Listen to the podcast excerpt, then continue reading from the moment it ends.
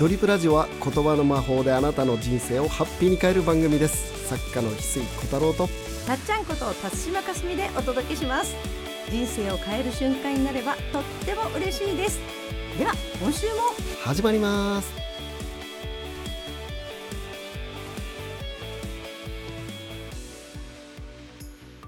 翡翠さん今日の名言は何ですか？今日の名言はですね最悪は新しい自分が始まる日ね、まあ、これ今度僕の,、あの新刊のですね、うん。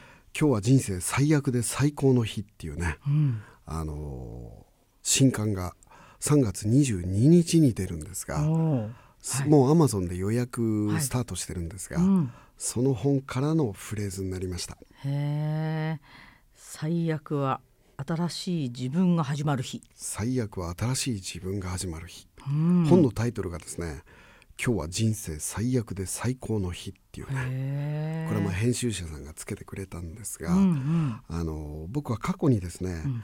偉人伝を2冊書いておりまして、はい。心が折れそうな時に君を救う言葉っていう本とですね、明日が見えない時君に力をくれる言葉っていうどちらも SB クリエイティブっていうね、ん。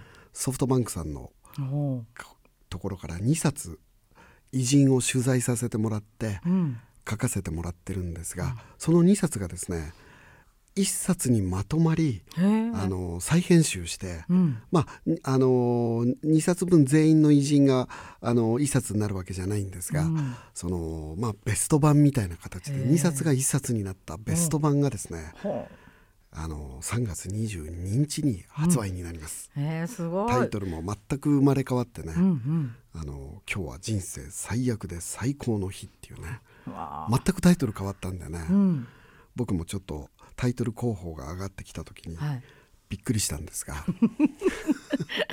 どの本みたいな。何の本だろうっていうね。もう偉人伝を感じさせない。そうですよね、偉人伝のいいもない何もないですもんね。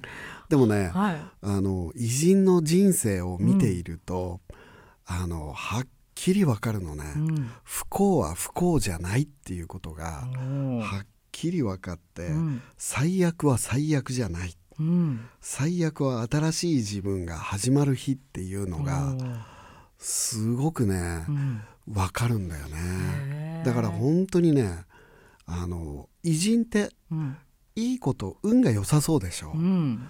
偉人たちってね、運が良くないのよ、本当に、ええ不幸が次々にやってくる、不幸と困難と挫折とピンチが次々にやってくるのね。うん。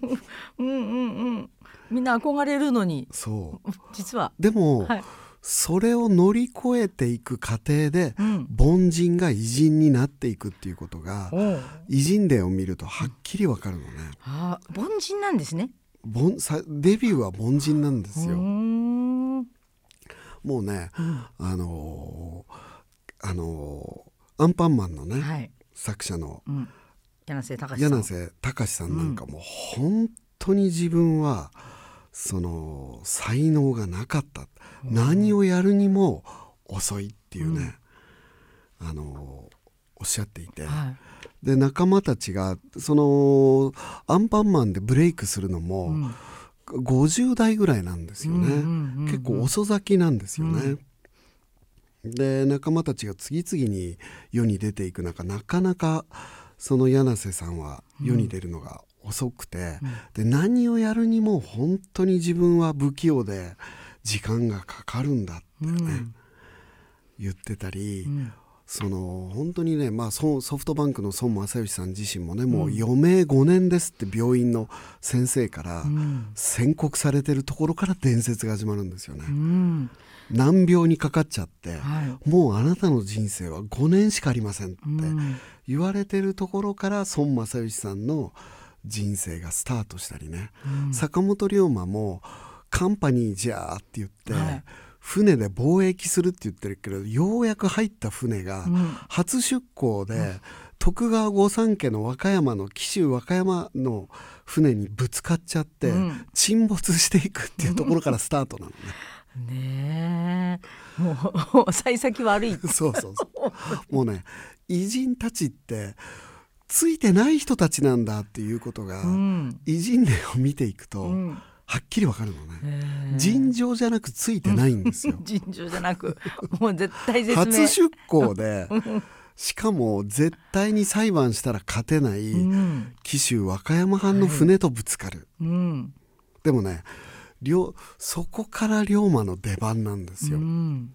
でまずね船と紀州和歌山さんの船とぶつかって、し大型の船だから、はい。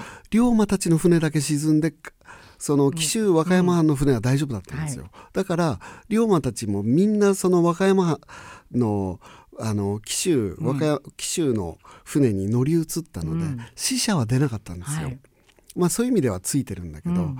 死者は出なかったんだけどもう自分の船だけこっぱみじん、うん。しかもその船は借りた船なんで、借金返さなきゃいけないんですよ。うんしかも相手ぶつかった相手は、うん。もう徳川家なので、天下の。天下の徳川家なので ね。もうあのー将軍を生み出す紀州和歌山藩なので、うんうん勝ち目がないんですよ。うん。だからもううやむやにされて終わったんですよ。うんうんうやむやにされて終わって裁判もできない。うん。もうなんせ相手は徳川家。うん。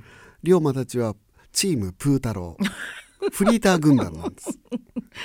ちょちょっと急フリに可愛く。ーター軍団対徳川家。はいはい。うん。めっちゃついてないんうです、ん。でそこから龍馬はそのよさこい節を流行らせるんですね街で、うん。紀州和歌山のやつらは船でぶつかって逃げようとしてそんなに逃げ回ってると、俺たちが乗り込んでって、和歌山のみかん食べちゃうぜ、よさこいよさこいっていう歌を流行らせて、うん。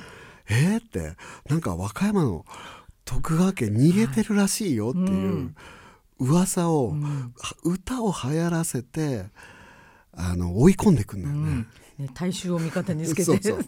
大衆に味方につけて、はい。でしょうがないなっていうんで、もう裁判しましょうって、うん。まずそこまで行くんだよね。で裁判になったらもう負けるんだよね確実に、うんうんもう向こう徳川家だから、うんあの権力はもう、はい。権力しかないところと、うん。権力だけはないっていう、対戦だから。な裁判したら負けるんだよね、うん。じゃあ裁判しましょうってなった時に龍馬が万国広報っていう、はい。世界の船で事故があった時は世界はそれをねあの万国広報っていうルールブックをもとに戦うんだっていうね、あので根回ししてなんとかそのルールブックで戦うところになんとか持ち込むんだよね。うんそれでだと公平な裁判にうん。持ち込めるっていうね、なんとかその龍馬たちのね土佐藩を動かして根回しして、うん。なんとか万国広報のもとで裁判していたもらえるっていうところに持ち込むんだよね。うん。で裁判持ち込んだらなんとその裁判の場で龍馬は自分たちの部下に、自分の部下にめっちゃ責められるのね。うん。で実はそれやらせでやらせといて、和歌山藩の人たちにあの荒くれ者もリーダーの龍馬があんなにボロクソに言われてるぞって、あいつら怒らせたらやばいっていううんうんうん。気にさせていくんだよね。うん。ちょっとあいつらほっとくとやばいぞって うん。仲間なのに そこまで言うっていう、うん、やばいかもしれないっていうね。あちょっとあいつらの言うこと聞かないとやばいかもしれないっていう、ーチームプー太郎と実はでもそれは龍馬が、うん。あのやらせてたんだよね部はい。下に。もうもうまさに頭脳プレーで追い込んでいくんだよね。うん。でそれで最終的に龍馬たちの船はすごいミニエー銃っていうものすごい銃をたくさん積んでたっていうことで、うん。一今のお金でいうと1億以上のお金を賠償金として勝ち取ることに成功するんだよね。うん。でただその現代だ第第3次調べぐらいやってるんだけど、うん。何度調べてもいま、未だに龍馬たちの沈んだ船から銃が一つも出てきてないんだよね。一つも。一つも出てきたじゅ10本ぐらいあるわけでもなく一本もない。龍馬のブラフっていうかはったりだったんじゃないかっていう説が濃厚なんだよね、うん。もう武器が出てこなかった、うん。で最後龍馬ははったりをかまして、すごい銃を銃何百300丁とかねすごい銃を積んでたんだっていうはったりをかまして億を超える賠償金を勝ち取ってるんだよね。うん。で実はそのお金がその岩崎弥太郎チーム龍馬の岩崎弥太郎が引き継いで、そのお金で三菱財閥がうん。生まれていくので、すごいまさにその資金になるんだよね。うん。だから本当にその運が悪い状態からそれを逆転させて最悪を最善に変えていくっていうのができると偉人になるっていう。だから偉人って運がいい人じゃなくてん。むしろ運が悪い人たちなんだよね。運が悪い人たちがその運が悪いっていうのを最悪を最善に変えることが実はできるんだよね。うん。できた人たちが偉人になっていくんだよね。ね偉人になるチャンスが そこでやってくるっていう。そうそうそう。あーすごい。でそのあの日本のね、大富豪で有名な武田和平さんっていうね、はい。日本一の投資家って言われた人た、人がねそのおすすめの本がある、はい。それは偉人伝を読むことだっておっしゃってたのね。うん。偉人伝を読むと、そのその人の人生が最初から最後まで、その描かれてるので不幸が幸せの伏線になるっていうことが、うん。人生を俯瞰すると分かってくるのね。うん。そしてその不幸に対する捉え方ピンチや困難に対する捉え方が変わるのね。うんうんどんなピンチも全部ブレイクにつながっていってるっていうことが、偉人伝を読むと分かってくるのね。うんそして偉人の人たちは全部あの自分勝手に生きてた人たちはいなくて、動機に愛がある動機にその自分だけ良ければいいっていう発想じゃないんだよね。うんそのうまくいきやすい人っていうのは、ん。自分のことだけを考えてるわけじゃなくて、ん。全体調和のことを考えてるっていうのが偉人の条件なのでそういう偉人に触れていくと自分だけが良ければいいっていう思いを乗り越えることができるし、うん。過去に対す不幸に対する困難に対する認識が切り替わっていくので、人生を俯瞰して見れる視線が育っていくので、ん。偉人伝を読むことを何より武田和平さんは推奨されてたんですよね。ということもあってね、すごい翡翠が16人の、まあ、タモリさんとかね「うん。ワンピースの作作者の小田栄一郎さんとか、まあ、新しい人たちのもうん。含めてね、16人の偉人たちを翡翠がライティングしてね、面白おかしく感動的に描いてる。うん。このね偉人伝が出ますので、うん、今こそみんなまた改めてね世の中にそうやって残してくれた人の話を知るっていうのが大事で翡翠さんの切り口だから絶対読みやすいですもんね。読みやすいですうね。ん、あの感動これは感動の物語になるんで人生今日は人生最悪で最高の日、SB クリエイティブさんからね、あの今アマゾンで予約受付中なので、あね。今ぜひね。今日最悪と思ってるあなた。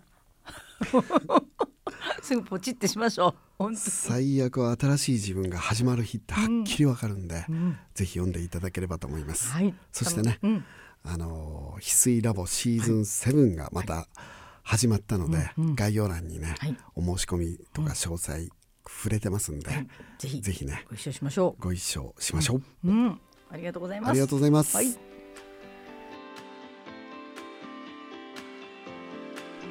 この星が銀河一楽しいドリームプラネットになるために日本の精神性を100年進化させたい。そのためにお送りしているドリプラジオ。